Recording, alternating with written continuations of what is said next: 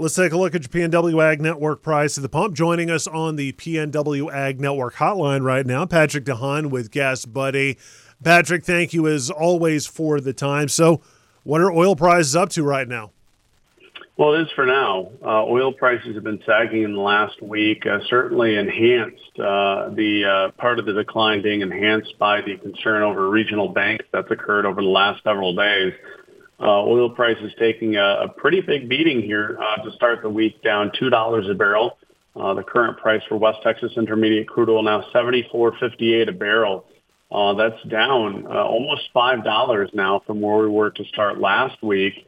Uh, and as a result, we've actually seen gas prices uh, giving up some steam in Washington state, the average statewide, uh, down about three cents a gallon in the last week to $4.18. The average price for diesel also continuing to trail off as a result of the decline in the price of oil.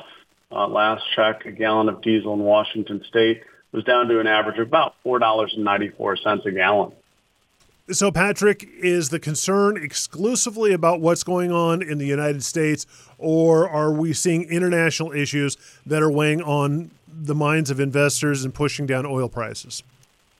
Well, I think it depends on the day. I think right now the market is certainly very concerned about regional banks and uh, a potential uh, issue uh, that could be brewing here at home with a recession as interest rates continue to surge as the Fed tries to tame inflation that's certainly been uh, the spotlight in the last several trading sessions. And um, while China has disappointed as of late, as COVID cases had surged in winter, uh, we're now starting to see some of those case numbers decline. So uh, any optimism, though, from uh, investors on, on China and its potential increase in consumption that could come in the months ahead is at least for now being offset by concerns uh, over uh, the U.S. banking system uh, that could push the U.S. into an economic slowdown.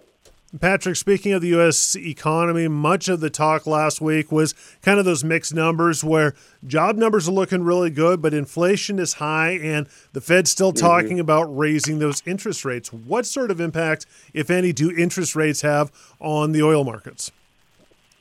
Well, uh, you know, interest rates certainly could be uh, uh, counter to an increase in oil consumption if the economy, uh, if the Fed continues to slow down the economy by raising interest rates.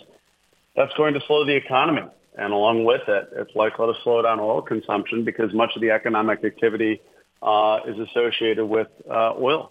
that is, a slowdown in the economy would mean a slowdown in consumption. So the Federal Reserve acting to raise interest rates not only would overall slow the U.S. economy down, but that would also act to slow down oil consumption. And so the risk uh, is that as the Federal Reserve continues to raise rates, it's going to continue uh, undermining uh, the rebound in global oil consumption and drive oil prices lower.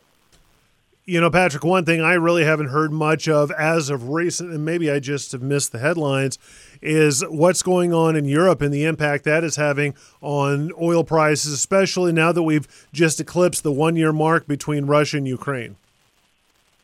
Yeah, that's right. That's also been a less active issue. Um, we've seen sanctions uh, take place, and by and large, uh, we have still seen Russia continue to ship crude oil and so Russia's oil production remaining relatively strong um, has uh, had a, a, cooling effect on oil prices over the last 12 months as the incursion, uh, the war in Ukraine has continued.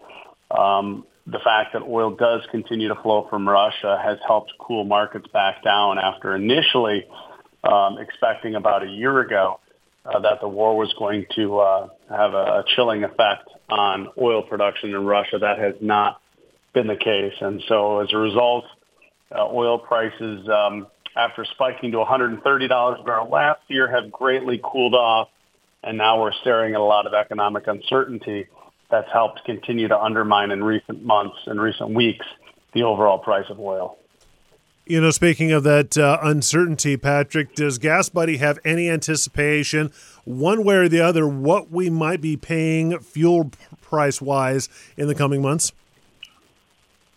Well, I do think that, you know, with all the uh, volatility in what's going on with, you know, interest rates and now this regional bank situation with China's COVID cases, that uh, it's going to be another potentially volatile year.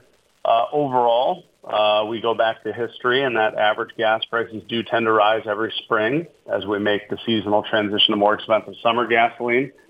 There certainly are situations where the seasonal increase could be offset by a decrease in economic activity. Uh, but by and large, I still would expect that gas prices would likely be higher as we approach the start of the summer driving season.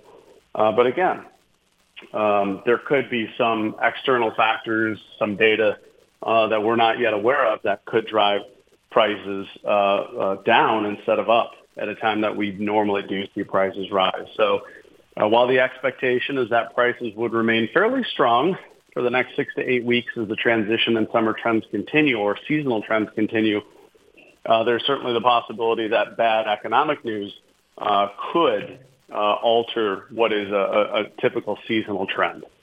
Patrick DeHaan with Gas Buddy, thanks so much for joining us right here on PNWAg.net.